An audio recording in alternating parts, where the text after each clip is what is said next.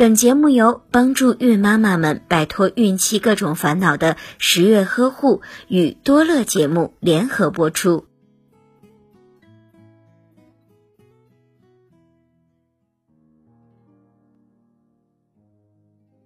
在怀孕期间，腹痛可分为正常生理现象与异常生理现象这两种情况。那么，孕妈妈在怀孕初期，哪些腹痛的表现属于正常生理现象呢？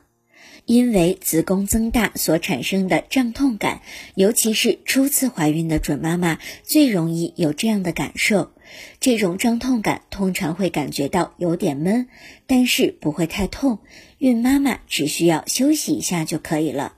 异常的情况表现为，如果下腹一侧感到持续像是撕裂般的疼痛时，则有可能是宫外孕的征兆；如果下腹感到是一阵阵的收缩疼痛，同时伴随着阴道出血的情况，就很有可能是流产的征兆。但是，不管是由什么原因引起的腹痛，准妈妈一旦出现腹痛的情况，就应该去医院就诊。由医生来判断是什么原因导致的腹痛，并且给予治疗的方案。但是准妈妈需要切记，当腹痛的时候，准妈妈不要随意的服用药物。